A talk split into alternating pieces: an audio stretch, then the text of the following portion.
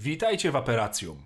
Dzisiaj poznamy top 7 najniebezpieczniejszych zwierząt występujących w magicznym świecie Harry'ego Pottera. Zapraszam. Wpierw jednak dowiemy się, czym jest magiczne zwierzę z samej definicji. W XIV wieku Burdock Muldon, ówczesny przewodniczący Rady Magów, postanowił, że każdy członek magicznego społeczeństwa, który chodzi na dwóch nogach, ma od teraz status istoty, podczas gdy reszta pozostaje zwierzętami. Zostało zarządzone spotkanie wszystkich istot w celu omówienia nowych praw czarodziejskiego świata. Jakież było jego zdziwienie i przerażenie, gdy okazało się, że sala wypełniła się goblinami i innymi dwunogimi stworzeniami. Pełno dylikraków, lelków, chochlików wytworzyło taki zgiełk, że czarodzieje nie mogli dojść do żadnego porozumienia. Następczyni Muldona, Elfrida Klag, starała się stworzyć nową definicję istot. Nauczona błędami poprzednika zarządziła, że istotami będą tylko ci, którzy potrafią posługiwać się ludzkim językiem.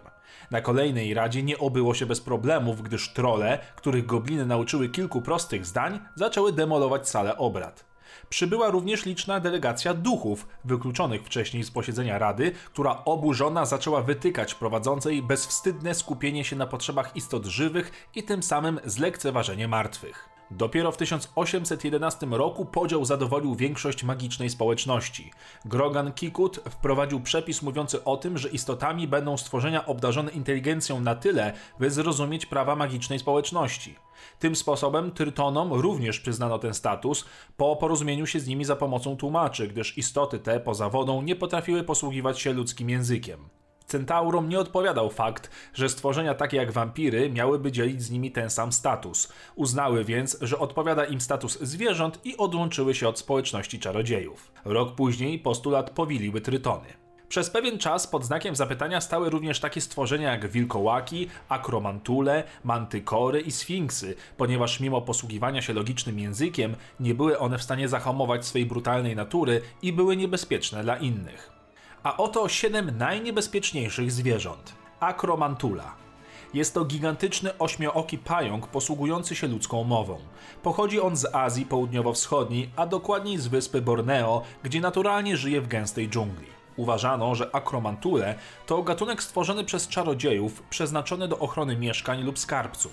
Pierwsza zarejestrowana obserwacja tego stworzenia datowana jest na 1794 rok.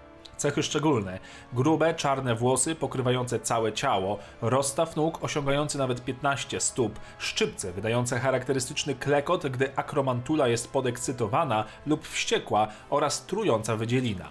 Zwierzę to jest mięsożerne i preferuje duże ofiary. Samica jest większa od samca i za jednym razem może złożyć do 100 jaj. Jedno jajo jest wielkości piłki plażowej. Młode wykluwają się po około 6 tygodniach. Akromantule to zwierzęta stadne, żyją w koloniach składających się z setek pająków. Kierowane są one przez najstarszych samców i samice, które są bardzo szanowane. Dla przykładu, Aragog był w stanie powstrzymać całą kolonię przed zaatakowaniem Hagrida. Mimo wyraźnej inteligencji tych stworzeń, nie da się ich tresować. Bazyliszek. Gigantyczny wąż, znany jako król węży.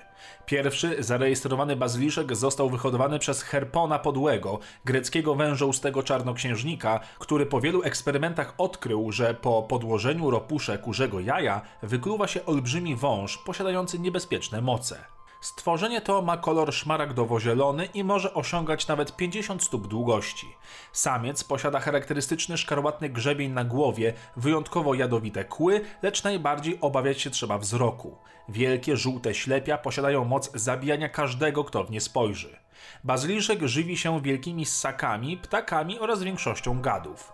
Gdy pożywienia jest wystarczająco dużo, może on dożyć wielu lat. Uważa się, że wąż Herpona dożył 900 lat. Za pomocą języka węży można wprowadzić bestie w sen, co zatrzymuje proces starzenia się. Hodowla ich jest surowo zakazana, można jednak bardzo łatwo ukryć ten proceder podczas kontroli, po prostu wyciągając jajo spod ropuchy. Słabością bazyliszków jest pijanie koguta. Kwindoped, znany również jako włochaty magbun. Wyjątkowo niebezpieczne, mięsożerne zwierzę, które rozsmakowało się w ludziach. Nisko osadzone ciało opierało się na pięciu nogach zakończonych zdeformowanymi stopami, pokrytymi grubymi, czerwono-brązowymi włosami. Występują one jedynie na wyspie Posępnej, która leży w najdalej wysuniętym na północ punkcie Szkocji. Według legendy miejsce to było kiedyś zamieszkane przez dwie rodziny czarodziejów, MacClivertów i MacBoonów. Pewnej nocy między głowami rodziny odbył się pojedynek, w którym zginął MacClivert. W akcie zemsty MacClivertowie zamienili klan MacBoonów w pięcionogie bestie. Niestety za późno zdali sobie sprawę, że poskutkowało to jeszcze większym zagrożeniem z ich strony. Desperacko próbowali zamienić ich z powrotem w ludzi, lecz niestety nie udało im się. Przemienieni MacBoonowie wybili wszystkich MacClivertów, a wyspa stała się bezludna. Kwindopendy nie posiadają umiejętności posługiwania się językiem. Urząd Kontroli nad Magicznymi Stworzeniami wiele razy próbował złapać chociaż jednego i spróbować go odtransmutować, lecz bezskutecznie. Śmierć Otula, znana również jako żywy całun. Przypominała czarny płaszcz, gruby na pół cala, zmieniający swoją grubość, jeżeli wcześniej zabiła i spożyła ofiarę. Poruszała się sunąc po ziemi w poszukiwaniu ofiary.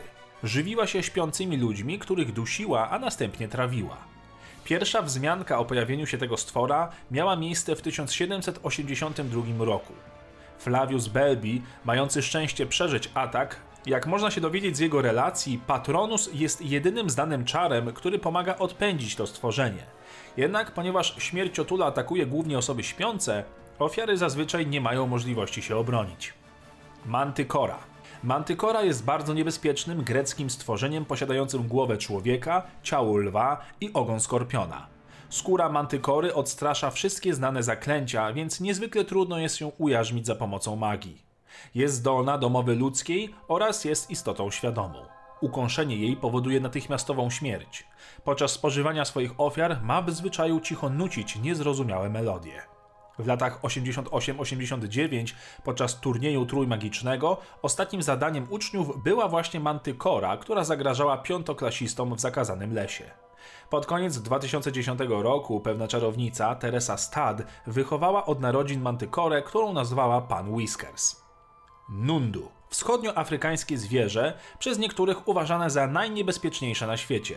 Mimo swoich gigantycznych rozmiarów poruszało się bezszelestnie. Oddech Nundu był toksyczny na tyle, że potrafił uśmiercić całą wioskę ludzi.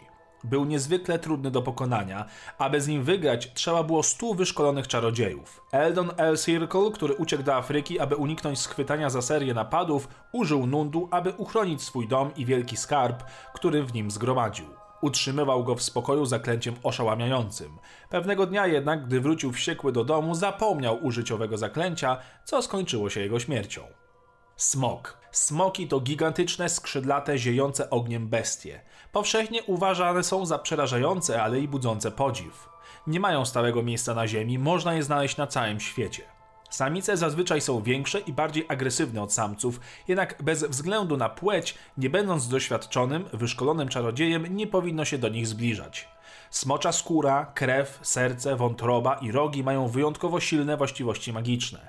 Smocze matki zieją ogniem na swoje jaja, by je ogrzać. Pierwszy ognisty oddech smoka, któremu na początku towarzyszy gęsty szary dym, pojawia się, gdy smok osiągnie 6 miesięcy. Smok osiąga pełną dojrzałość dopiero w wieku dwóch lat. Z książki Hodowanie smoków dla przyjemności i dla zysku można dowiedzieć się, że wychowując smoka, co pół godziny trzeba go karmić wiadrem brandy zmieszanej z krwią kurczaka, co najwyraźniej jest ekwiwalentem smoczego mleka. Istnieje 10 raz smoków. Jeżeli interesuje Was tematyka smoków, to dajcie znać w komentarzu, a przygotujemy o nich oddzielny odcinek. Dzięki za oglądanie i na brodę Merlina zostawcie łapkę w górze.